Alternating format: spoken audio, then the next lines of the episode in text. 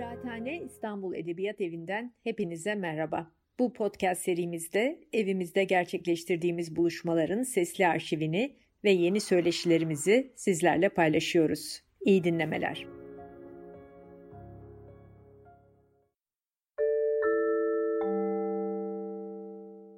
Merhabalar, hoş geldiniz. Ee, bugün e, Robert Haddician üzerine konuşacağız. Yani ben ben konuşacağım ama isterseniz sohbet edebiliriz. Ne kadar ilgili, ne kadar okuru var burada bilmiyorum ama e, Türkçe'de çok tanınan bir yazar değil. Çok önemli bir İstanbul entelektüeli olmasına rağmen. Birazcık hem e, hani onu tanıtmak, onun üzerine konuşmak iyi olacak. E, temel olarak ise bugün e, Haddiciyan'ın iki romanı üzerine konuşacağım. E, birisi Türkçe'de bir düzeyde tanındı. Tavan romanı, Aras Dağı. E, ve o Aras yayıncılıktan yıllar önce 1990'ların sonunda Türkçe'de yayınlanmıştı. E, yine aynı çeviri revize edilerek Aras Yayıncılık tarafından 2018'de yanılmıyorsam basıldı. Ve Haddiciyan bir nebze de olsa Türkçe'de o romanla tanınmaya başladı. E, bugün o roman ve o romanın devamı olan Aras'tan Öte e, yanı, öte tarafı e, Aras'tari Mius Gomu e, kitabıyla beraber hem onun romancılığı üzerine odaklanacağım. Ben dediğim gibi birazcık hani bir İstanbul entelektüeli üzerine konuşmaya, sohbet etmeye çalışacağım. E, ve onu hani bir tarafıyla da elbette e, genel olarak Osmanlı, Türkiye e, entelektüel hayatına bir yönüyle, daha geniş tarafıyla, e, daha dar tarafıyla ise Osmanlı, Türkiye, Ermeni entelektüel hayatının bağlamını oturtarak anlamaya çalışacağım. Çünkü yani önemli noktalardan birisi bu aslında hani birazcık burada yaptığımız e, bir nebze e, yaşadığı memleketin kendi dilinde bilinmeyen, e, kendisi de çok bilinmek istememiş muhtemelen ama aslında bilinmeyen bir e, e, yazarı ve onun e, üretimini, onun eserlerini bir tarafıyla tarihe geri getirmek çabasının bir küçük tabii ki e, şeyi nasıl diyelim unsuru. dolayısıyla onu bağlamanla oturtmak gerekiyor. Yani hani bir, bir havada duran bir entelektüelden bahsetmiyoruz. Onun bu tarihsel bağlam içinde neye tekabül ettiğini üzerine düşünmek, tartışmak gerekiyor. Robert Haddician bilmeyenler için e, biraz hızla özetleyeyim. E, 1926 doğumlu e, bir e, Ermeni entelektüel, e, gazeteci en büyük faaliyeti olarak. Bugün hala İstanbul'da yayınlanmaya devam eden Nor Marmara gazetesinin, iki Ermenice gazeteden birinin editörü, çıkaran kişisi aslında, patronu, yazarı, aslında her şeyi. E, ve dolayısıyla bu, bu gazeteyi çok uzun yıllardır 1940'ların sonuna itibaren yanlış hatırlamıyorsam e, o gazete gazete için çalışıyor.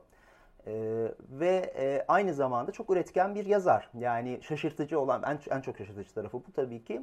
E, kendi e, gazetesinin yayın evinden e, onlarca cilt, belki yüz ciltten fazla e, kitap yayınlamış bir entelektüelden bahsediyoruz.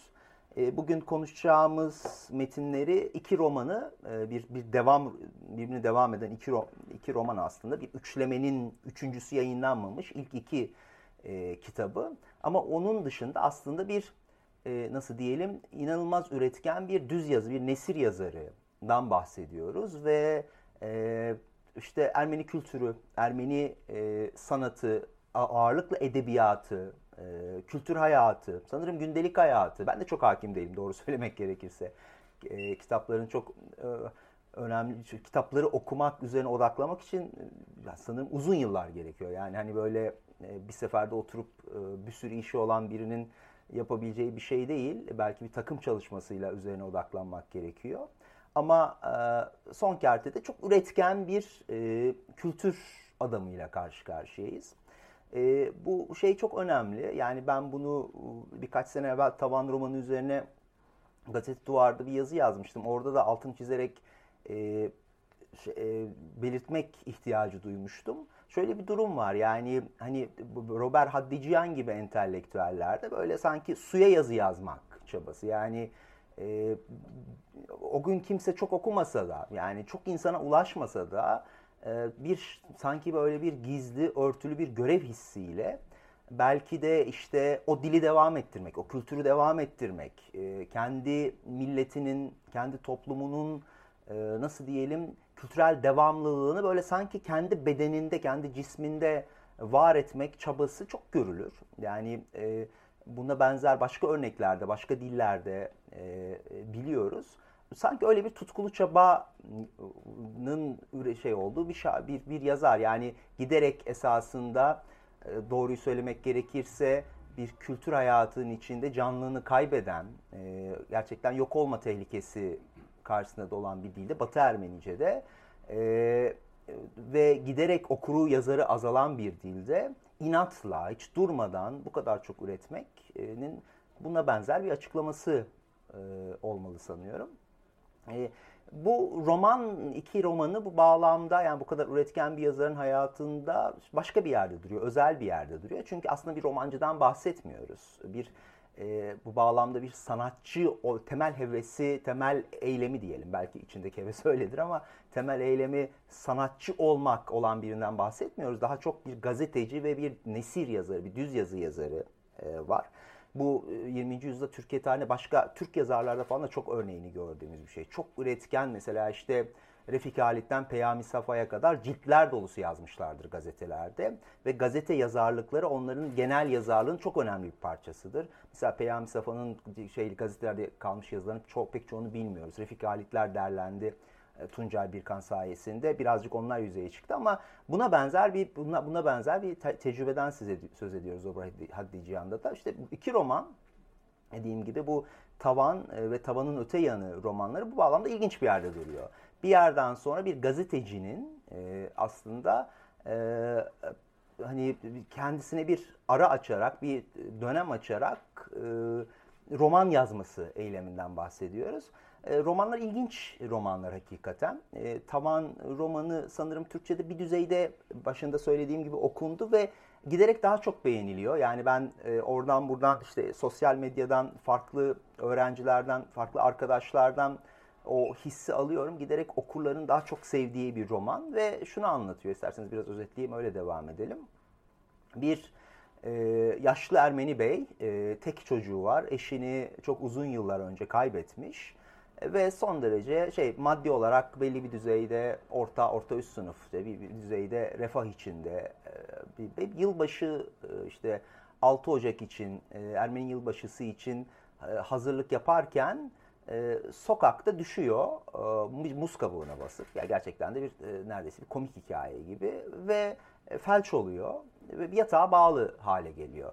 Roman bunu anlatıyor. Bir hastanede bütün hayatını artık bundan sonra yatağa bağlı olarak geçirmek durumunda e, ve işte en çok baktığı yer e, sürekli işte gözünün sabit olarak kaldığı yer takdir edersiniz ki tavan e, o da romanın ismi oluyor. Enteresan bu bağlamda çünkü romanda şu, yani bir, bir çok minimalist bir roman ve küçük bir odayı izliyoruz. Bu küçük bir odada e, kahramanımız e, bir yandan e, gözlüyor yani odayı gözlüyor odada gelen gideni göz. İşte odada sürekli değişen hasta arkadaşları var.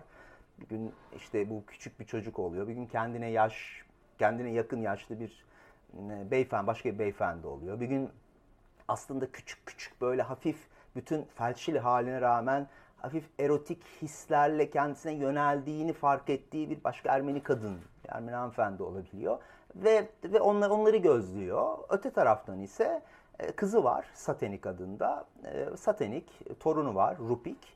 Onlar ziyarete gidip geliyorlar. Bu, bu bunun üzerine kurulu roman. Çok inanılmaz şey, e, aksiyonsuz, eylemsiz bu bağlamda ve sadece basit gözlemleri anlatan bir roman.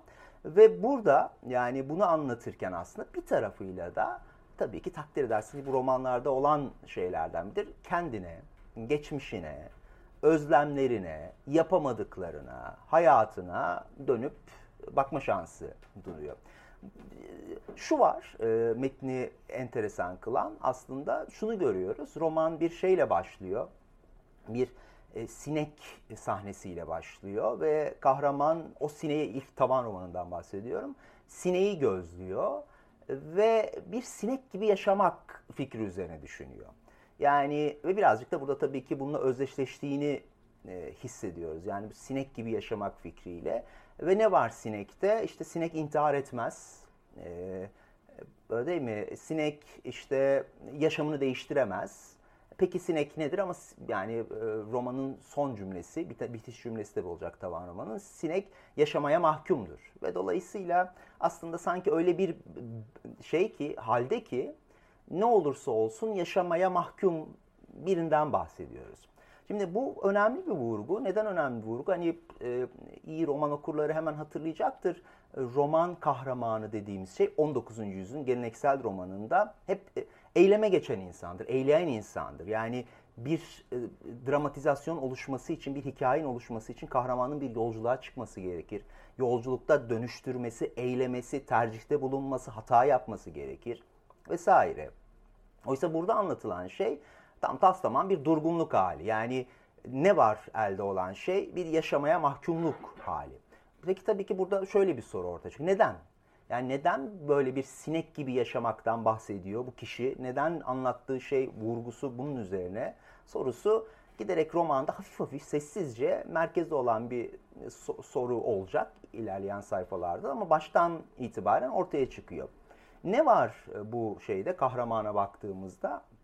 Yani roman hem anlatıcısı hem kahramanı olan Ermeni beyefendiye baktığımızda aslında görüyoruz ki inanılmaz sessiz bir yaşam kabulü var. Yani tıpkı bir e, felçli hastanın bütün işte bir, bir hastanın kendi hastalığını kabul etmişliği gibi aslında hastaneden önce de yani o tavana bakma macerasından önce de bir bir yazgı gibi aslında e, şey yaşamış. Yani bir eylemsiz yaşamı kabul etmiş. Öyle diyelim.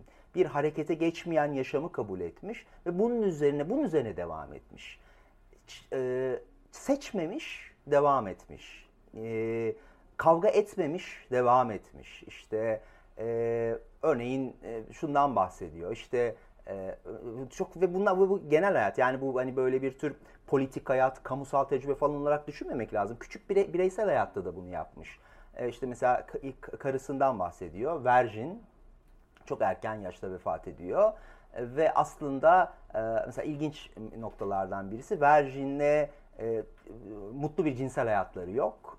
Birbirlerini kabul etmişler. Ve aslında kendisinin bir cinsel arzusu var. E, ta o zamandan beri. Ama karısından sonra o da kendisi neredeyse bir şey gibi, oruç gibi geriye çekmiş. Zaten karısıyla şey e, bu, yani bu, bu alana tatmini arzu duyduğu bir hayat var. Onu yaşayamamış ve karısından sonra da bunun için harekete geçmemiş. Risk almamış. Yani dövüşmemiş, maceraya girmemiş birinden bahsediyoruz ve bekliyor.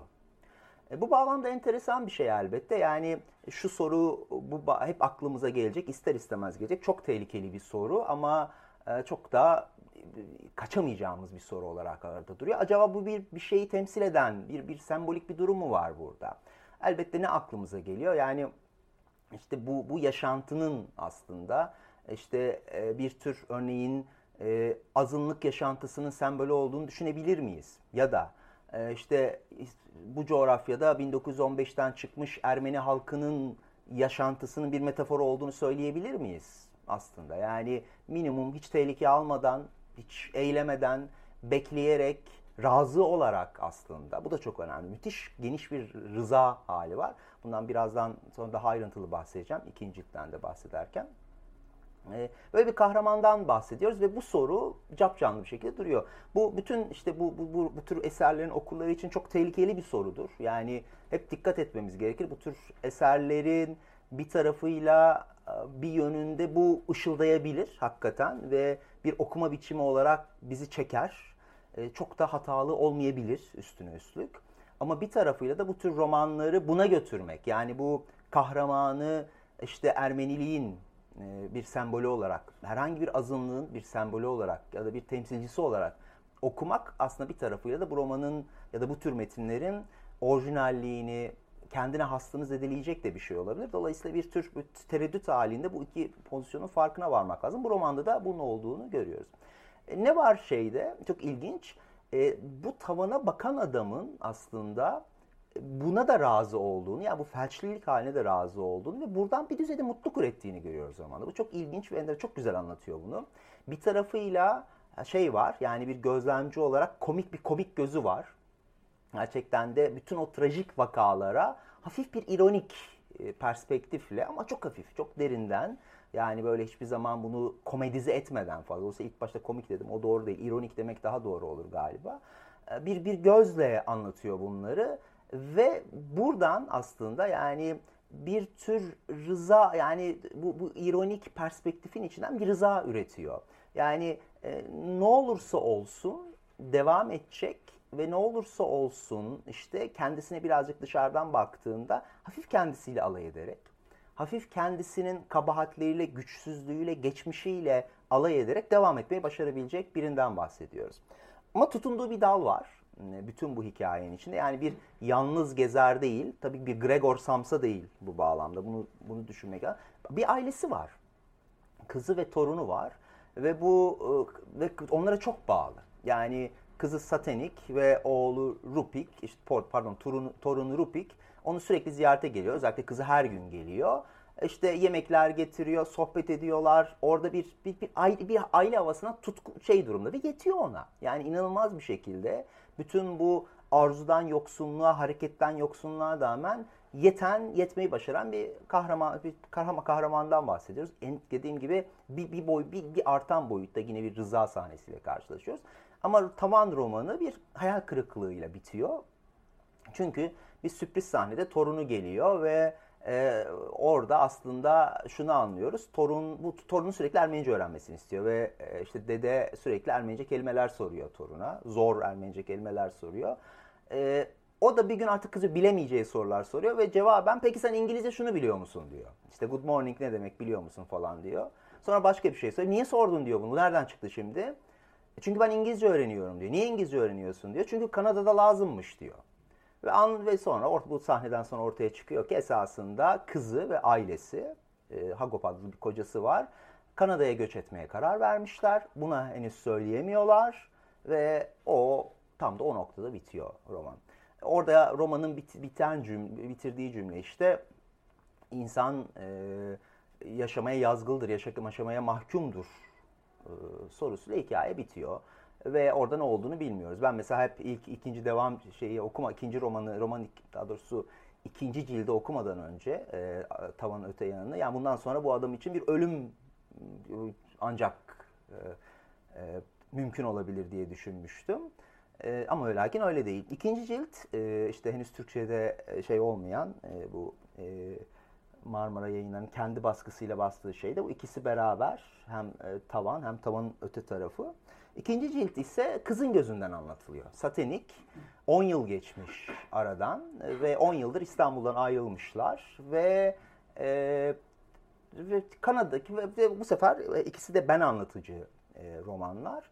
E, kendi başlarından geçenleri anlatıyor şeyde.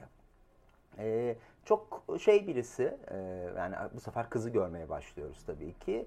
E, ilginç bir şekilde aşırı mülayim birisi e, ve e, tıpkı babası gibi rıza dolu. Çok enteresan. E, ve aslında ne yapıyor? Bir yandan Kanada'daki diaspora yaşamını anlatıyor. Bu ilginç. Yani işte oradaki Ermeni cemaatini, onun kendi kimliğini kaybetme korkusunu e, anlatıyor ve bunun sahneleri var. E, hani bunu bunu sahnelemeye dramatize ediyor Haddeciyan ve işte kermesleri anlatıyor, işte kilise ayinleri anlatıyor e, toplantıları anlatıyor falan. Bunu ilk defa bu sefer değişik bir te- tecrübe tabii ki. Sadece bir odada bir kişinin gözünden küçük dünyayı anlatmak başka ama dış dünyada eylemi anlatmak başka. Burada daha e, bana kalırsa tırnak içinde daha e, zorluyor kendisini Haddiciyen ve buralar iki, iki büyük romanın en zayıf tarafları. İki diyelim e, bu romanda bahsettiğimiz en şey taraflar bu mesela diasporanın sosyal yaşamını anlatmaya çalıştığı taraflar. Ama şey birisiyle karşı karşıyayız. Yani bütün bu hikayenin içinde gördüğümüz gibi büyük korkularla dolu olan birisiyle karşı karşıyayız. Yani e, ailesini kaybetmekten korkuyor, kocasını kaybetmekten çok korkuyor. E, çocuğunun e, Kanadalı, yabancı, Ermeni olmayan daha doğrusu biriyle evlenmesinden inanılmaz derecede korkuyor. Bir taraftan da böyle bir orta sınıf kadın şeyi, e, hani çok tanıdık olan esasında bir e, kadın temsiliyle karşı karşıyayız. E, ve e, işte Ermeniceyi unutmaktan korkuyor e, falan filan işte çocuğunun e, kiliseye gitmemesinden, inançlı olmamasından korkuyor. Bu, bütün bu korkular içinde yaşıyor. Bir, bir yandan da Kanada'da e, aslında büyük bir intibak sorunu içinde. E, hani şey yok, oraya dair bir, bir bağlanma hissinden tamamen yoksun ve bu, bu, bu, bu, bu hayatını görüyoruz. Ama bir yandan sürekli Satanik e, tavan romanını hatırlıyor. Yani e, tavanda babanın gözünden e, gördüğümüz o sahneleri bu sefer bir kez de Satanik'in gözünden görüyoruz. Ortada çok ağır bir mesele var. E, ve bu meselede aslında bence Haddicihan esas üzerine düşünmek istediği mesele.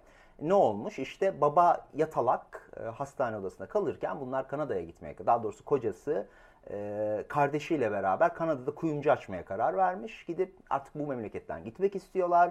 İşte torun kendi oğluna Rupi'ye yani toruna yeni bir hayat kurmak istiyor ve e, böyle bir karar ama yatalak bir baba var ortada ve şunu görüyoruz. Yatalak babayı orada tek başına bırakarak Kanada'ya geçiyorlar. Ee, ve aslında Satenik'in üzerinde yani bu ikinci ciltin anlatıcısının üzerinde her zaman bunun ağır bir yükü var. Yani e, bir şekilde e, babasına çok çok düşkün hatta kocası bazı sahnelerde şuna benzer şeyler var. Kocası onu sen aslında babasını babana aşıksın. Babandan kimse birini sevemezsin falan diye suçladığı şeyler var böyle. E, dramatik anlar var ama ona rağmen bırakıp geliyor. E, bu bu enteresan bir şey. Bu enteresan bir hal. E, ve Sateni'yi çok esasında bize pek çok başka örnekte de anlamamızı sağlayacak ama e, derinlemesine anlatan bir hal aslında. E, o kadar bağlı ki o kendisi ailesinin iktidarına, kocasının iktidarına en zor anda, en ağır anda bile e, hayır diyemiyor. Kendi kendine bunu düşünürken dönüp babasını suçluyor. Sen bana dedin aile önemli şey. Aileni bırakma. Buna, bütün bunlara karşı yani ne olursa olsun başın ne gelirse gelsin aileni sahiplen diyor ve ve bunu bırakıp geliyor. Ve sonrasında anlıyoruz ki e, baba yaşamaya devam ediyor. Yani bunlar Kanada'ya bırakıp gitse de e, var ya dediğim gibi yani bir, bir şey gibi sonuna kadar yaşamaya 4 sene hatta 4 seneden fazla anlatıldığına göre e, yatalak olarak o hastanede yaşamaya devam ediyor. Mektuplaşıyorlar vesaire ve bunlar Kanada'da 5. senedeyken baba orada vefat ediyor. E, bunu da şöyle bir sahnede anlıyoruz. Yani oğlan artık torun pardon Rupik büyümüş artık üniversite yaşına gelmiş ve bir sahnede yeter artık biz öldürdük dedemi diyor. Yani hani biz öldüren biziz e, diye çıkışıyor. Bu çok büyük bir tabii ki şey oluyor, şok oluyor Satanik için.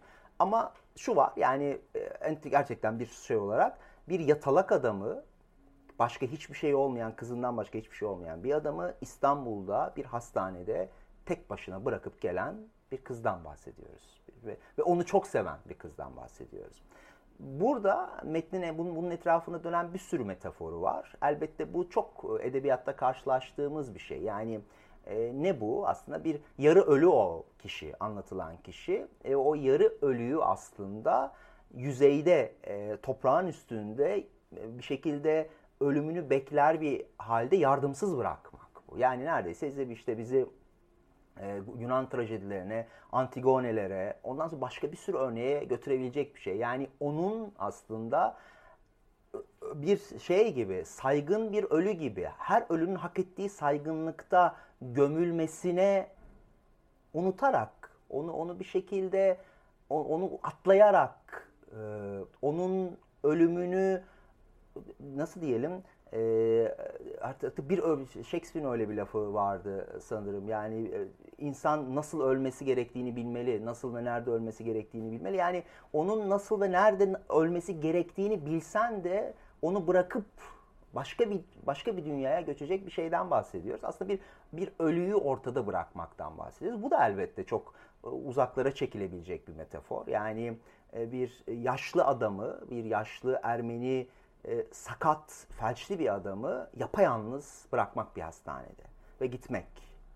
E, hani bunun bunun bir sürü bir şey olduğunu söyleyebilirsiniz. Yani e, bu coğrafyanın Ermeni kültürü olduğu, Ermeni kültürü olduğunu söyleyebilirsiniz. Tecrübesi olduğunu söyleyeyim. Mesela o tarafa çekilebilecek bir taraf var ama bu gerçekten haşin bir davranış. Ve bunu yapan kişi, bunu e, sebebi olan kişi çok yumuşak bir kendi kızı, bir kadın, bir genç kadın olarak ortaya çıkıyor. Ama şunu görüyoruz yani e, Sateni'nin tecrübesi içinde inanılmaz başka razı olma anları var. Ve Haddicihan ikincilikte esasında bunları anlatıyor. Örneğin e, şunu, bir noktada şunu görüyoruz. Aslında uzun yıllar boyunca tam da e, şeyde bu hastane e, sahne, hasta babası hastanede kalırken e, kocası kendisini e, kocasının erkek kardeşinin karısıyla ben bunları hep karıştırıyorum eltisi oluyor değil mi?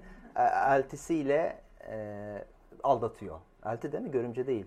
Evet. E, ve, ve, ve, ve bunu uzun yıllar yapıyor. Uzun süre yapıyor ve orada satanik şöyle şey, adam ve ben seni bırakıp gideceğim diyor Hagop. Yani e, ben başka ben diğer işte e, kardeşimin karısını seviyorum e, ve ben seninle mutsuz değilim diyor. Hayır gitmeyeceksin diyor. Ailemizi koruyacağız ve ilginç sahneler bunlar. Yani bir taraftan e, çözmesi de zor sahneler ve inatla aylar boyunca kocasının eve gelmesini bekliyor. Diğer kadına gitmesine izin veriyor bir süre bekliyor her akşam gelse de gelmesi de ona yemek yapıyor vesaire ve bir bekleyen bir kadından bahsediyoruz. Ee, üçüncü şey de oğluyla ilgili kararları çok büyük korkusu oğlunun Ermeni olmayan biriyle evlenecek olması ee, işte e, başka kız arkadaşları olacak olması falan. O oğlu ise isyankar bir tip ve işte Jessica diye bir e, sevgilisi var ve Metin esasında onun Jessica ile evlenmesiyle bitiyor. Yani ve şu çok bunu çok şey anlatıyor. İşte Jessica çok şey e, tatlı bir kız. Ailesi çok iyi bir aile. Ve işte esas bela buydu diyor. Keşke kötü insanlar olsalardı. Jessica kötü bir insan olsaydı da bu başıma bunlar gelmeseydi. Ama orada da hiçbir şey yok. Dokunuşu yok ve babasının ismini veriyorlar. Tor torunu oluyor sonra. Toruna babasının ismini veriyorlar. Ve orada bitiyor roman. Ve aynı cümleyle bitiyor ikinci ciltte işte insan yaşamaya yazgıldır, insan yaşamaya mecburdur, mahkumdur e, ifadesiyle bitiyor. Ve burada da aslında yine bir sonsuz rıza serisi görüyoruz. Yani ne olsa da babasının işte korkunç durumuna rağmen Kanada'ya göç etmek ye hayır diyemeyen, e, kocasının kendisini bir şekilde de böyle hani nasıl diyelim e, saygınlığına zarar verecek şekilde, onu aşağılayıcı bir şekilde aldatması karşısında yeni bir hayat kuramayan, bir, ne kadar yanlış falan olsa da kendi oğlun hayatını istediği gibi değiştirme, değiştiremeyen e, birinden bahsediyoruz. Yani karşımızdaki kahraman böyle bir tür rıza yumağı bir tarafıyla ama bir taraftan da bir irade eksikliği şampiyonu. Yani hiçbir şekilde böyle saf bir iradesizlikle neredeyse orada karşımıza duruyor. Ve roman bu şekilde bitiyor. Ve sürekli babasıyla konuşuyor bu Satanik bu ikinci ciltte. İçinden konuşuyor. İşte bir tane bir Kanada'da işte Montreal şehrindeler. Montreal'de e, bir e, mezarlık buluyor. Tabii ki babanın mezarlığı da İstanbul'da kaldı. O mezarlıkta bir tane mezar belirliyor. O babasının mezarıymış gibi gidip ona dua ediyor falan sürekli. Ee, bunu, bunu, bunu sahneler anlatıyor ama karşımızda olan şey yine bir tür durup bakma hali. Yani ilk roman, roman daha doğrusu bu iki birbirini izleyen romanın ilk tarafında babanın tarafında bir bir şeyden bahsediyoruz. Felç olma halinden bahsediyoruz gerçekten. Hakikaten fiziksel olarak bir mahkumiyet ve mahrumiyetten bahsediyoruz. Ve bu hareketsiz olma halini, bu felç olma halini belki okur olarak metaforlarını arıyoruz. Bu başka bir şeyleri anlatabilir mi diye düşünüyoruz. İkinci ciltte ise e, böyle bir şey yok. Aslında tamamen eylemeye açık bir genç Ermeni kadın var. Ama felç olmasa da bir fiziksel rahatsızlığı olmasa da aslında ardı ardına, ardı ardına sadece bir yenilgiler hikayesi yaşıyor ve her birini rıza gösteriyor. Ve romanın bittiği yerde yine yaşam devam ediyor, yaşamaya mahkumuz, işte torun oldu her şeye rağmen ve devam ediyor hikayesiyle bitiriyoruz. Şimdi ee, e, ben ben birinci cilt romanın tavan tavan romanın gerçekten çok iyi bir roman olduğu kanaatindeyim. Yani Haddican çok kurmaca yazmamasına rağmen e, gerçekten hani iyi iyi çok iyi bir metin üretmiş. çok minimal, çok e, hani sessiz e, ama hiç beklemedik beklenmedik oranda bu sessizliğin ve yavaşlığın içinde kuvvetli bir metinle karşı karşıya. Çok çarpıcı bir metin hakikaten. Ee, ve ben hani e, ilerleyen, ilerleyen yıllarda bu, bu metnin gerçekten çok okunacağını, üzerine düşüneceğini e, sanıyorum. İkinci cilt bana kalırsa birinci cilt kadar kuvvetli değil. E, daha e, yani daha odaksız bir metin. Çünkü hem bir tarafta diasporayı anlatmak, Ermeni hayatını anlatmak, göçü anlatmak, oradan memleketi özlemeyi anlatmak var. Mesela bir sürü sahneler kuruyor. İşte sürekli gittiği, her hafta gittiği bir market var. Markette kahveler bölümü var. İşte Brezilya, Guatemala kahvesi falan. Ama böyle bir şey var mıdır bilmiyorum ama Ermeni ve Türk kahvesi var bunların yanında. Ve kahramanımız Satenik her seferinde gidip Ermeni ve Türk kahvelerini karıştırıyor. İkisini birbirine karıştırıp oradan kahvesini alıyor haftalık falan. E, ve asla Guatemala, Brezilya falan kahveden almıyor. Ve bunu evde Türk mesela bunu bunun bunları anlatma ihtiyacı. Yani nasıl şey yapar? Buralardaki buralarda ilk romandaki kadar ekonomik değil bana kalırsa anlatısı. Ama ne ama ne yapmak ne yapmaya çalıştığı çok şey gerçekten. Ve orada o, o donukluk halini gerçekten, o hareket edememe halini, o dönüştürememe halini, o durma halini e, etkileyici bir şekilde anlatıyor her şeye rağmen. Ve e, bizi e, aslında bir başka düzeyde e, elbette insan eylemi ve kader üzerindeki o işte edebiyat tarihinin başından beri sürekli dönüp dolaşıp geldiğimiz hikayenin üzerine bir tarafta çekiyor.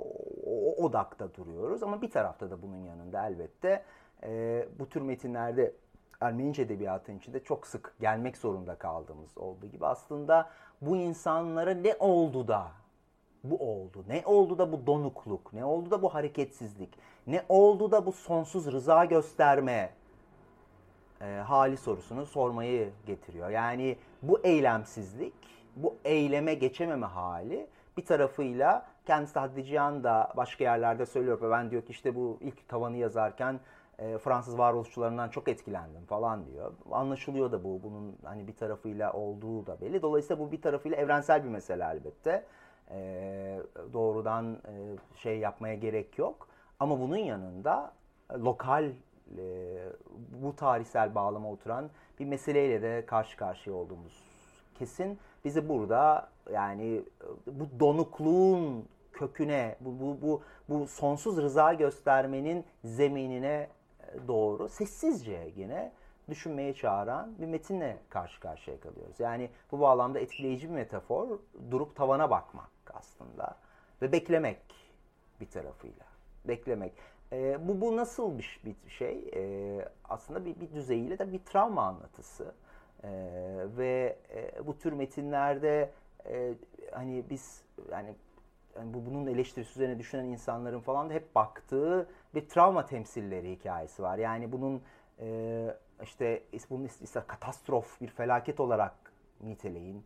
E, isterseniz bir travmatik tecrübe olarak niteleyin. Bunu ister psik şey bireysel psikolojik bir düzlem düşün. İsterseniz daha sos e, toplumsal böyle daha komüniter bir düzlemde bir bir topluluğun yaşantısı üzerinden düşünelim. Bu bu düşün, bu, bu, bu, bu hakikaten bu tartışmalara çok açık e, bu tartışmalara bizi çağıran metinler var burada ve bunun bunun üzerine duran da bir sessizlik var. Bunu da bunu da söylemek gerekiyor. Yani bir tarafıyla bu bu bu şey Haddiciyan'ın metinleri de demin dediğim o, o geniş sessizlik, e, geniş e, cevap vermeme hali e, bu bağlamda da geçerli. Bize şunu hiçbir zaman söylemiyor e, metinler. Yani ben size şimdi bu travmaları dönüp anlatacağım da diyen metinler değil. Bu da ayrı etkileyici. Şunu görüyoruz e, mesela e, kendi babasını hatırlıyor. Babasının ölümünü hatırlıyor ilk ciltte e, anlatıcımız. E, tavana bakan adam ve e, ve aslında neyi görüyor? Bir göçü görüyor onu düşündüğünde. Kendisi Anadolu'dan gelmiş ve İstanbul'u değil aslında orijinal olarak ve bütün macerasını belirleyen şeylerden biri babasının ölümü ve göç. Bu paralel düşündüğü bir şey. Babanın ölümü ve göç etmek. Ee, elbette bunu şey gibi düşünebiliriz yani toprağı kaybetmek ve göç etmek. Değil mi? Ee, bir tür zeminin kayması ve oradan ayrılmak zorunda olmak. Ve Kanada bu bağlamda, Kanada göçü de ikinci E, bunun bir paralelinde bir başka tecrübe. Zaten bunu Satanik'in e, kendi kendi düşündüğü yerlerde de görüyoruz e, ikinci romanda. E, göç etmek aynı zamanda babayı bırakmak demek. E, işte babayı o hasta yatağında yatalak haline bırakarak gitmek.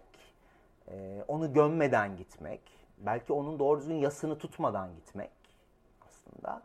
E, ve ve, ve bunu bir rıza bunu buna sürekli rıza göstermek. Bu yas tutmama haline, bunun üzerine bu, bu ölüyü gömmeme haline, onları gerçekten layıkıyla hatırlamama haline razı olmak aslında. Tavana bakmaya razı olmak. Dolayısıyla burada da bir şey var. Yani sessizliğin içinde bir kudret var öyle diyelim. Bir tarafıyla e, hakikaten e, bazı metinler böyledir. Yani dönüp o yaşantının ne olduğunu hatırlamaya çalışır. Ermeni edebiyatı içinde de böyle metinler var. Mesela Hagop Oşaga'nın romanları. Yani o, o ne oldu? Orada ne vardı?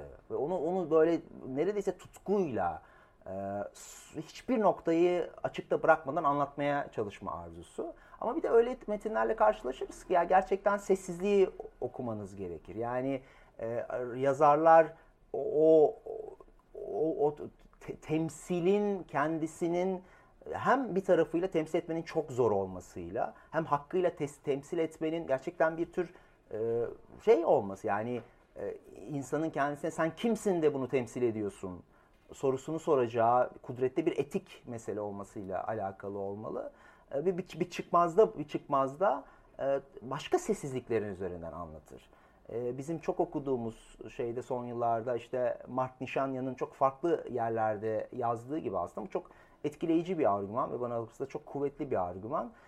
Bunu anlatmak zaten ancak daha böyle bir tür kırık dille ancak kırık araçlarla e, dol, dol, şey ya bambaşka şekillerde doğrudan temsile yüksel, yük, yüklenmeyerek doğrudan temsilden bunu ummayarak mümkündür belki de. Ee, yani bu insanların nasıl anlatmadığına bakarak, nasıl anlatamadığına bakarak belki de anlamak gerekir. Ee, dolayısıyla çok zaman olmamış edebiyat tırnak içinde. Ee, şeylere daha böyle o jenerik e, e, taleplere cevap vermeyen, o cevapları eksik bırakan edebi eserlere bakmak bunun için daha e, makul olabilir. E, bu bağlamda Haddiciyan'ın metinleri e, böyle metinler değil. Yani e, bu bağlamda onların kırık, eksik, tamamlanmamış, yarım metinler olduğundan bahsetmek mümkün değil. Ama diğer taraftan e, pek çok başka örnekte olduğumuz gibi, mesela Fransa'da Şahan Şahnur'da olduğu gibi, e, bunun bir tür e, bizi buna götüren bir sessizlikle içten içe örülü olduğunu düşünüyorum. Tabii bu da bu metinlere ayrı bir değer katıyor. Bunu da söylemek gerekiyor. İşin özü dönüp toparlayacak olursak e, gerçekten karşımıza çok enteresan bir yazar var e, bu haliyle. E, çok enteresan bir tecrübe var. Hani onun biyografisini çıkararak bu romanları düşünmek bana kalırsa mümkün değil zaten. Ama öte yandan onun e, Haddiciyan'ın işte bütün Türkiye'nin 20. yüzyılının hatta 21. yüzyılın ilk çeyreğini e, baştan aşağı güden, kotaran tecrübesi bu bağlamda e, hakikaten özel bir ilgiyi hak ediyor. Onun içinde de işte bu, bu inatla yazmak eylemi, inatla çok daha az okunan bir dilde, çok daha az ilgi gören, çok daha okur sayısı giderek azalan bir dilde her şeye rağmen yazma inadı üzerine düşünmek gerek. Ee, bu bağlamda Haddiciyan'ın tecrübesi 20. yüzyılda gerçekten eşsiz bir yerde duruyor gibi görünüyor. E, bütün Ermeni entelektüellerin tecrübesi içinde. Öte yandan ise bu romanlarda e, bir tarafıyla hakikaten romanesk olarak, bir roman yapısı olarak değerli şeyler var ama öte yandan bizi bir sessizliği esasında, bir dilsizliği, bir sonsuz rızayı okumaya çağırıyor. Ee, ve bu bir tarafıyla elbette demin konuştuğumuz gibi insan olmakla alakalı.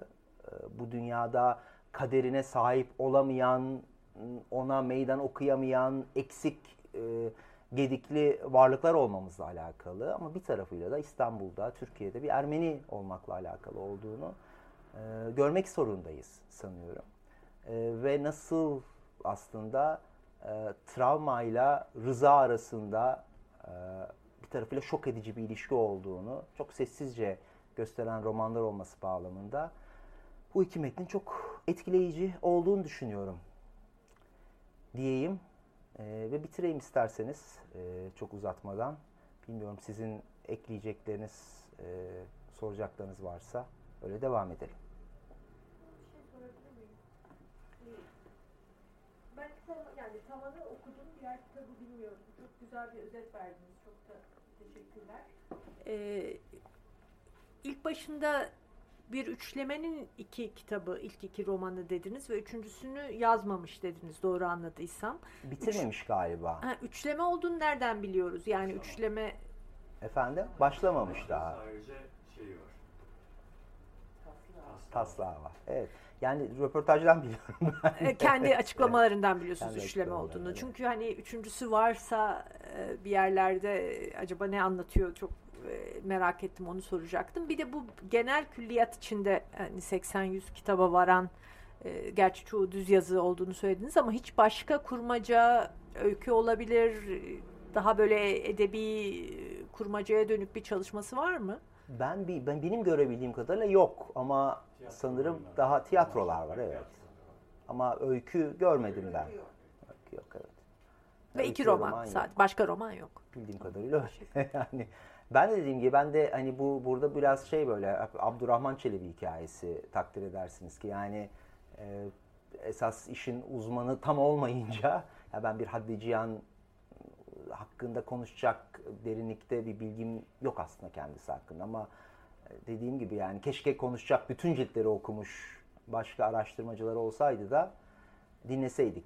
Yani ben de dolayısıyla çok çok iyi bilmiyorum. Ben sadece yani Haddici yandan kendi doktora tezim sürecinde yararlandım. Çünkü e, tiyatro 19. Osmanlı entelektüeller üzerine yazdığı çok şeyler. Mesela Hagop Baranyan üzerine bir kitabı var.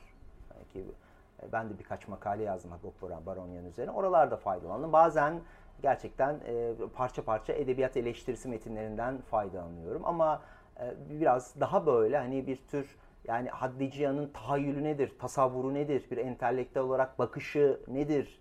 Benim mesela izlenimlerim var bu bağlamda okuduklarımdan ama bunlar böyle e, derinlikli ve kuşatıcı değiller.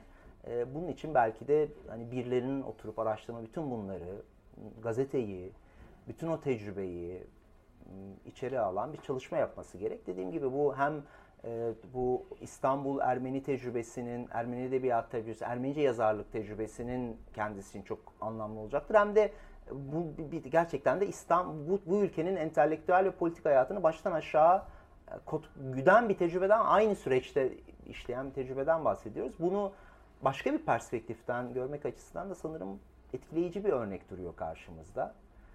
Ee, umarım birileri ileride bunlara talip olur. Bilmediğim için soruyorum. İkinci romanın Türkçesi var mı? Yok hayır. Yok. Acaba yayınlanma planı var mı Türkçe? Ee, Aras Yayıncılık'tan Robert Koptaş tercüme edeceğine dair söz vermişti. Hala bekliyoruz. Sen 2018'de bu kitap için anlaştığımızda onu da çok istediğini çevirmeyi söylemişti. Fakat Robert Kottaş gerçekten çok yoğun bir arkadaş. Evet evet tabii. Umarım büyük ne yapabilir. E, orada zaten çok kitap var benzer durumda olan sanırım. Evet. Yani maalesef bir insan kaynağı sorunu. Yani hem insan kaynağı hem Ermenice bilen insan. E, tabii mesele o zaten. Şimdi e, Robert Atlayacağım benim Ermenice ile aramda olan bir... Pardon. Ha, tamam. Böyle mi? Yani Robert Atlayacağım benim için Ermenice ile olan bir bağ. Yani ben 10 e, yıllardır e, bütün köşe yazılarını takip etmeye çalışıyorum. Son birkaç ay hariç. E, başka kullanır Ermeniceyi basit. Yani ya bunu böyle mi anlat? Ya hakikaten dersiniz. Çünkü yani e, insanlar artık Ermeniler de Ermeniceyi şey olarak görüyorlar böyle bir yabancı bir şey gibi.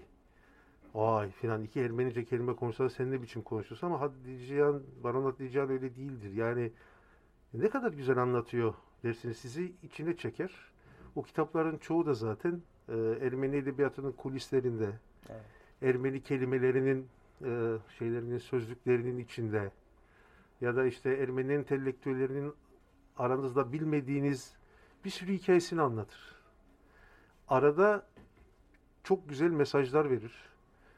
Onların bağlamında günlük yaşadığınız toplumsal olaylarla ilgili e, şeyler verir size. Yani kendi görüşlerini arada anlatır farkına varmadan hakikaten bu böyle miymiş dersiniz. Yani çok başka bir şeydir. Ben Arasnak'ı okuduğum zaman da ben Ermenicesini okudum.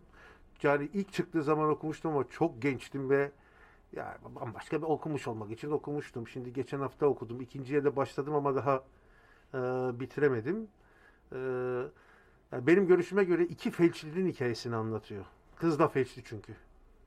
Doğru. Kız da hayatın felçlisi. Yani ve e, Ermeni toplumunun 70'li ve 80'li yıllardaki e, gerçekten yaşadığı hikayeyi anlatıyor bana göre. Yani o göç, ailenin büyüklerini geride bırakma filan hikayesini anlatıyor. E, umarım daha çok uzun zaman anlatır ama e, yani e, kelimelerle oynar. Yani bir matematikte hani iki e, numara arasında bölerseniz hani sonsuza gider ya. Bir cümleyi alıp sonsuz bölebilir.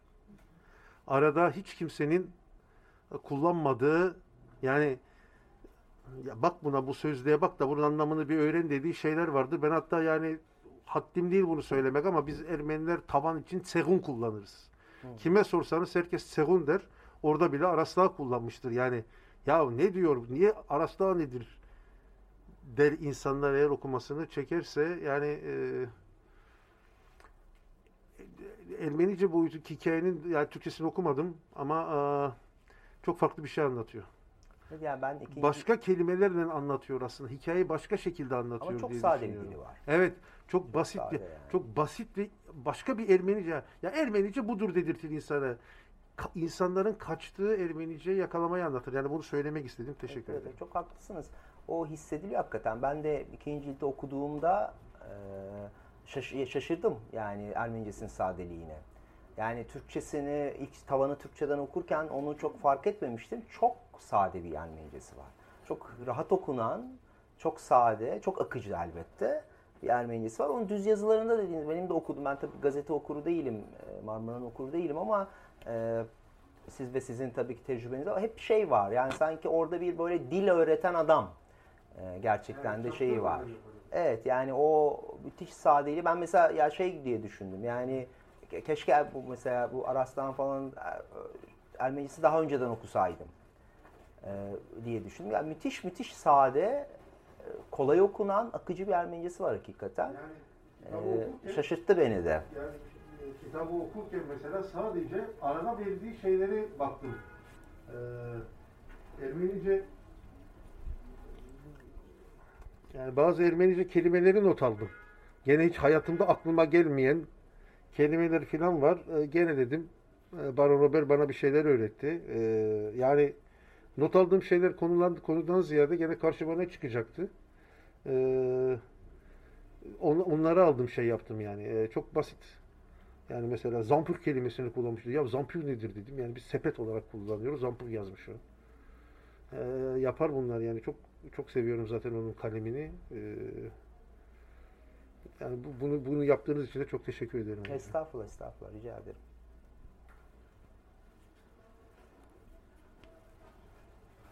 Bey, ben de size hem kendi adıma hem babam adına teşekkür ediyorum. Estağfurullah. Gerçekten, hakikaten özellikle Tavan'ın ikinci bölümünü hem Elmecesinden okuyarak bu kadar derinlemesine romana vakıf olup bu kadar güzel bir analizini yapmak her baba yiğitin harcı değil. Sizi, sizi tebrik ederim. Sizi dinlerken aklıma babamın yıllar önce yazmış olduğu bir anısı geldi. 1969'da veya 70'teydi ilk kez hayatında Ermenistan'a gitmişti. Orada bir 15 gün geçirmiş ve döndüğünde de bu 15 günü anı defterimin 15 sayfası ismiyle gazetede 4 aylık bir yazı dizisi olarak yayınlamıştı. Sonra birkaç sene sonra bunu biz kitap olarak da yayınladık. Orada o günlerden birinde e, işte arkadaşları her gün onun için bir etkinlik düzenliyorlar. İşte yazarlarla, oradaki sanatçılarla, işte önemli kişilerle e, görüşmeler ayarlıyorlar, gidiyorlar, tanışıyorlar vesaire. Bu günlerden birinde bir sabah buluşacağı arkadaş yanında genç bir İngiliz delikanlıyla geliyor. Muhtemelen biliyorsunuzdur bu hikayeyi belki de. Evet. Yanında bir İngiliz bir e, delikanlıyla geliyor. Tanıştırıyor işte bu dik diyor. Babam işte elini uzatıyor. Aa, genç adam birdenbire başlıyor. Çok akıcı bir Ermeniceyle babamla konuşmaya. Selamlıyor. Hal hatır soruyor ve başlıyor sohbete. Babam şaşkınlık içinde İngiliz bir insan, genç biri karşısında Ermenice konuşuyor. Neyse o gün öyle bitiyor. Bütün gün birlikte geçiyorlar. Fakat çok etkileniyor babam. Ve de bir takım dileklerde bulunuyor ona. Biz e, işte iyi dileklerini sun, e, yazıyor onlar. İşte senin için şunu dilerim, bunu dilerim. Ve de şöyle bitiriyor. Diyor ki sevgili Dik diyor. Bir gün diyor dünyanın herhangi bir yerinde diyor karşına diyor bir agop, bir kevork, bir dikran çıkacak diyor. Aynen beni gördüğün gibi bir heyecanla gideceksin, eline sarılacaksın ve onlarla Ermece konuşmaya başlayacaksın diyor. Fakat diyor biraz sonra mecbur olacaksın İngilizceye dönmeye. Çünkü diyor onlar senin Ermeniceni anlamayacak ve sana cevap veremeyecekler diyor. Şimdi ben sizi dinlerken aynen bunları düşünüyordum. Muhtemelen siz de yarın öbür gün burada veya başka bir yerde karşınıza gelecek bir kevork, bir agop ve belki onunla bir Ermenice konuşmaya çalışacaksınız ve karşınızda sizi anlamayan bir Ermeni bulacaksınız. Maalesef biz bugün bu sadece İstanbul için geçerli değil. Yani dünyanın diasporanın dağıldığı birçok yerde bu böyle. Bir iki istisna olabilir işte Beyrut falan, Halep gibi e, yerler. Fakat onun dışında maalesef her tarafta bizim dilimiz ölüyor. Ve karşında Ermeni olmayan birisinin şu romanı Ermenice okuyup ve bunu analiz edebilmesi beni son derece etkiledi, duygulandırdı. Bu açıdan da size çok çok teşekkür ediyorum ve kutluyorum. Elinize, dilinize sağlık. Çok naziksiniz. Teşekkür ederim de bu yani norm olması gereken bu aslında. Evet. Yani İstanbul gibi bir memlekette bunu yapan çok sayıda araştırmacının insanın olması gerekiyor aslında. Bu yani bizi bu ülkenin kabahati, bu ülkenin üniversitesinin kabahati. Araştırdım. Bizim kabahatimiz yani. Dolayısıyla bu... Bu kabahati pek biz başkasına yükleyemeyiz. Başta en kabahatli olan biziz. Yani bugün bu Ermenice zordur, Ermenice öğrenmek zordur filan gibi e, şeylerin arkasına sığınıyoruz. Kesinlikle zor değildir. Bir insanın ana dili hiç kimse için zor değildir. Tabii. Japonca da bugün çok zor bir lisan. İbranice de çok zor bir lisan. Fakat Japonya'da Japonca bilmeyen bir Japon bulamazsınız. İsrail'de İbranice bilmeyen bir Yahudi bulamazsınız. Herkes doğuşta doğduğunda kendi ana dilini evinde anasından babasından öğrenir. Bizim ev, evlerimizde bizim anamız babamız yani bizim derken yani biz şu andaki genç nesilden bahsediyorum. Onların anaları babaları bu lisanı konuşmadığı için Ermenice artık bir ana dil olmaktan çıktı. Okullarda öğrenilmeye çalışılan, Ermeni okullarında haftada 3 saat ders yaparak öğrenilmeye çalışılan bir yabancı dil haline dönüştü. Ve bu mümkün değil. Hiçbir zaman ana dil gibi olmaz. Zor gelir, bıktırır insanı ve konuşmaz ve e, dil de bu şekilde yavaş yavaş yok olmaya mahkum olur. Evet. Ne diyeyim? İnşallah olmaz yani. Evet, Keşke bak değişiklik temelimiz olamaz olmaz. tabii. Çok teşekkür ederim. Çok nazik sözlerin için. Sağ olun. Rica ederim. Biz teşekkür ediyoruz.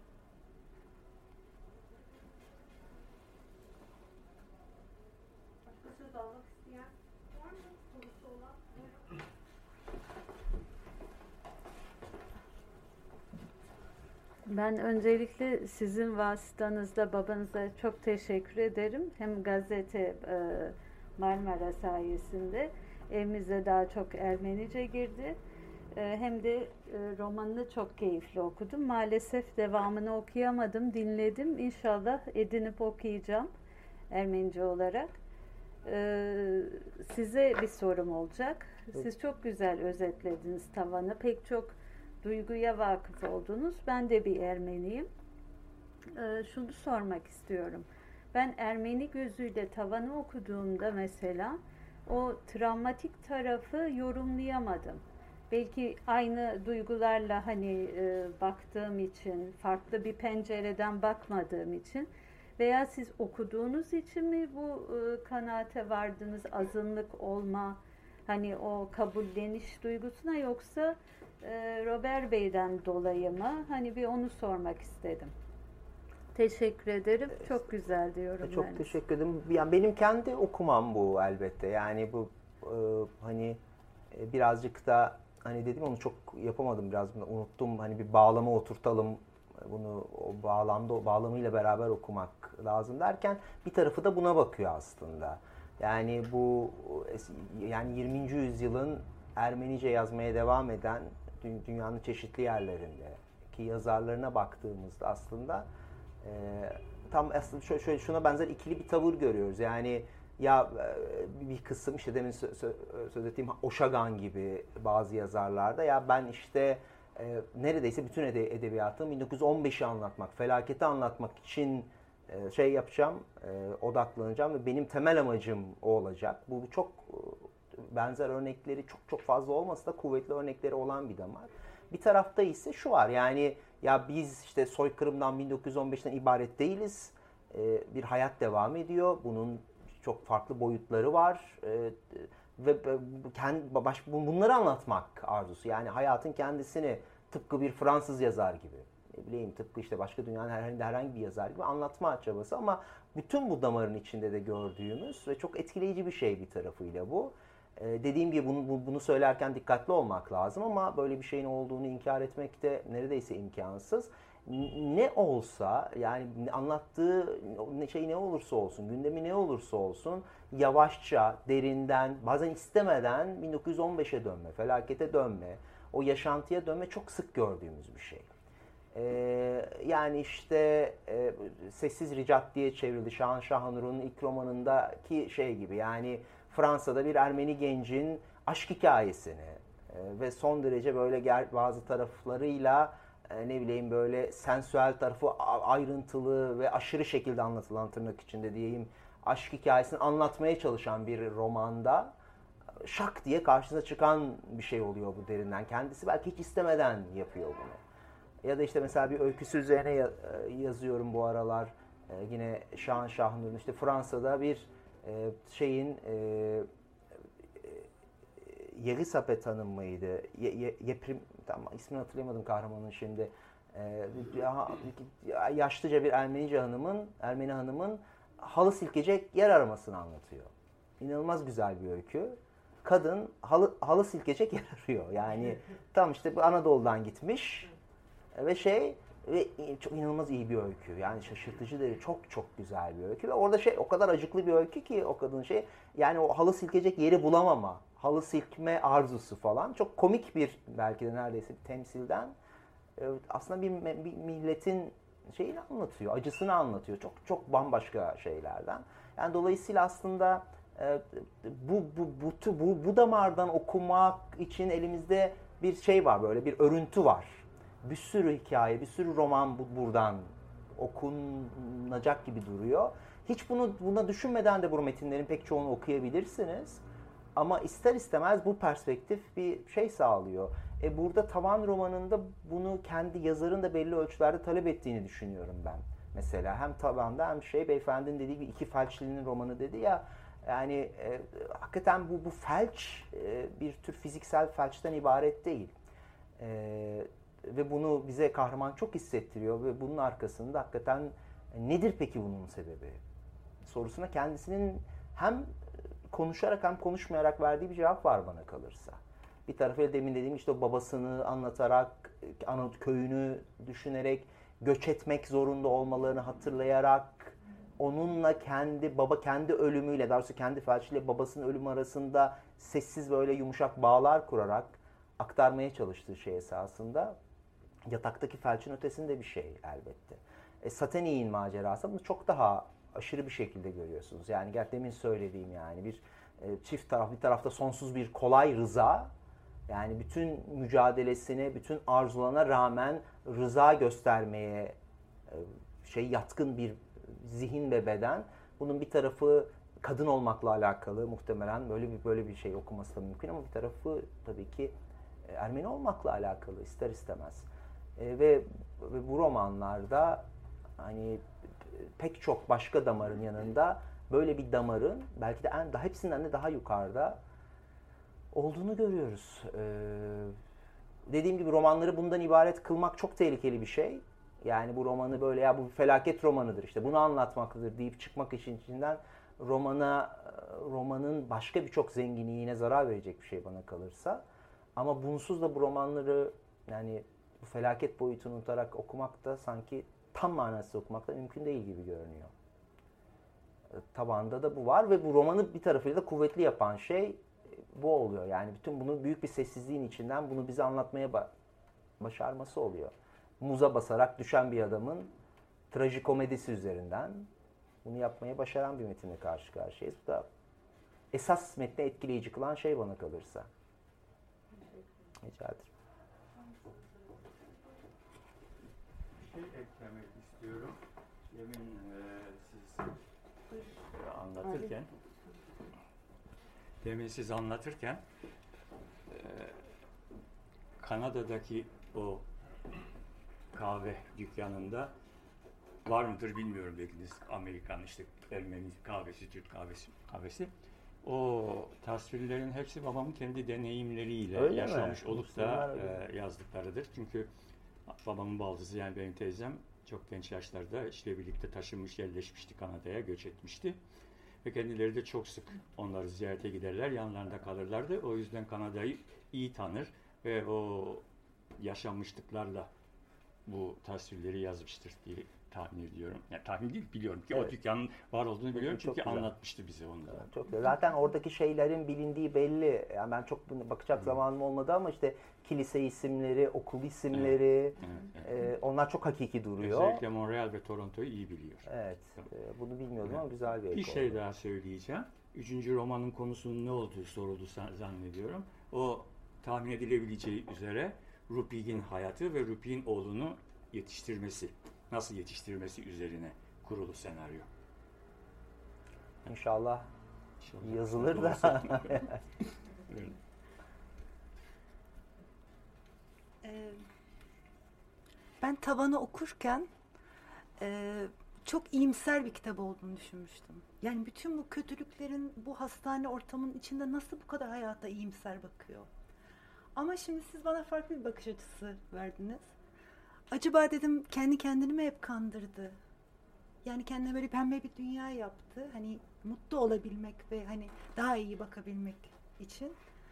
Ee, Şu anda o ilk düşündüğüm gibi düşünmüyorum. Hani sizin dediklerinizden sonra. Hani hep kendini her şeye rıza göstermiş, hep bu şekilde yaşamış ya. Ee, acaba öyle değil mi dedim. Bu akşam için teşekkür ediyorum. Yani bu şey rica ederim bu hani roman iki romanı da sürekli iki romanı da bitiren ve sürekli esasında ikinci ciltte de Satani'nin aklında sürekli işte biz yaşamaya mecburuz. Şimdi ona baktığımda tam mahkumuz hatta e, cümlesi bana kalırsa çok açıklayıcı bu bağlamda. Yani aslında bir şey, e, bir sine o ya da iki tavanı açarken ki sinek sürekli, sineğin hayatını düşünmesi böyle. E, yani bir tür şey, e, hani yaşamanın temel mecburiyetinin devam etmek, yaşamayı devam ettirmek olduğu bir düzlemde aslında çok neşeden söz edebilmek çok kolay değil ama e, dediğinizi çok iyi anlıyorum. E, Metindeki metin akışı çok hafif. E, çok dediğim gibi ironik göz var. E, dalga geçiyor, kendisi de dalga geçiyor. Etrafına bakarken tatlı bir sürü anekdot, hatıra aklına geliyor. Bunları şey yapıyor ama ama hani son kertede bu mahkumiyet fikri bana kalırsa romanın esas ortasında duruyor. Bu çok ilginç bir şey. Mesela işte bu rahmetli tabii Margosyan'ı üzerine falan düşünürken de aynı şeyleri e, konuştuk, yazdık. Ee, mesela ben de orada ilk etkileyici e, şey ben derste de çok anlattığım metinler Margosyan metinleri. Şey çoktu yani çok neşeli görünüyor.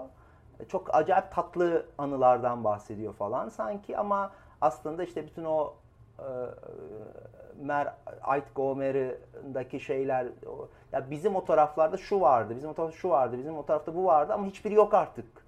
Metnin bütün odağı orada. Metnin bütün odağı bir yokluk hissinde aslında. Diyarbakır'da Ermeniler yok. Ee, o sokak yok, o yaşantı yok, o şeyler yok. Bütün o neşenin içinde esasında bir ikinci aşamada bir yokluk hikayesiyle karşılaşıyorsunuz. Ve kuvvetli yapan o. Yani aslında o neşeli anlatılar değil şey var burada da benzer bir makine işliyor bana kalırsa. Yani çok tatlı anlatıyor, yumuşacık. Hakikaten bir her şeye rağmen bir yaşama direnci ve sevinci var metinde. Ama o bir şey değil böyle. Bir sadece hümanist, hayatı seven, her şeye rağmen hayata bağlı bir yaşlı adamın e, neşeli varlığını göstermiyor maalesef. E, bize başka bir hikayenin kapısını açıyor. E bunu zaten bu böyle hani sessizce yumuşakça yapmak, değil gözümüze sokmadan yapmak e, bence daha büyük başarı aslında. Aslında orada bir yerde şey de diyor yani kalbiyle gördüğünü o evi e, filan e, ve kızının gideceğini öğrendikten sonra da beyniyle yani hayatta kalabilmek aslında tek hedefi. Yani ölmeyi asla düşünmüyor. Gittiği kadar gitsin hani kalbiyle durabiliyorken eviyle o bağlantısı, sevgisi vesaire olsun giderlerse hani evet, beynimle evet, evet, aynen öyle. devam edeceğim dediği yer de çok etkilemiş. Evet, aynen öyle. Yani ikinci ciltte dediğim gibi baktığınızda beni en çok şaşırtan şey oldu. İkinci ciltte başlarken de onu aradım. Acaba ne zaman öldü kahraman? Yani onu şey çok ilginç. Bir 5-4,5 sene daha yaşaması e, ve inatla hiç kimse yokken bir hastane odasına direnmesi işte Rupige'ye Ermenice mektuplar yazmaya devam etmesi falan başka bir şey hakikaten. Ve inatla duruyor yani. Yani bir o e, kendisi ilk ciltte diyordu bir sinek yaşantısı. İfade, bu ifade tercümede bu ifade kullanılmıştı. O sinek yaşantısına inanılmaz bir şey devam etmeye çalışması çok tuhaf ve etkileyici hakikaten. Ama belki de şey işte bu da dediğim gibi metafor olmaya yatkın bir şey. Yine belki de Ermeni'nin tecrübesiyle alakalı falan bir şey var zihninde bunu yaparken. İnadına bir hayatta kalma. Her şeye rağmen bütün işte felç olsan da elin kolunu hareket ettiremesen de son noktaya kadar devam etme hissiyle alakalı bir şey belki de. Rıza içinde savaşmaya devam. E, belki de Rıza'ya zaten çok şeyi yok. Yani Rıza böyle daha içkinleştirilmiş bir şey, sindirilmiş bir şey. Ve onunla belki çok bir kavga da yok zaten. Hani ben iki romanda hissettiğim şeylerden bir yani on, onunla kavga eden kahramanlar yok. Yani şu yok hiçbir zaman. Ya ben niye razıyım bütün bu kötülüklere? Diyen bir kahraman zihni yok. Ne Satanik'te ne babasında. Ama ona rağmen bir hayatta kalma arzusu. Ve kuvveti bir yanıyla da dediğim gibi ikinci kitabın sonunda da toruna verilen, dedenin torununun, dedenin isminin toruna verilmesi e, her şeye rağmen bir devam şeyi ve o ikisinin diyalektiğinde zaten romanda oluşuyor sanki. Yani iki ciltte orada oluşuyor. Ben teşekkür ederim. Dinlemeye geldiğiniz için sağ olun.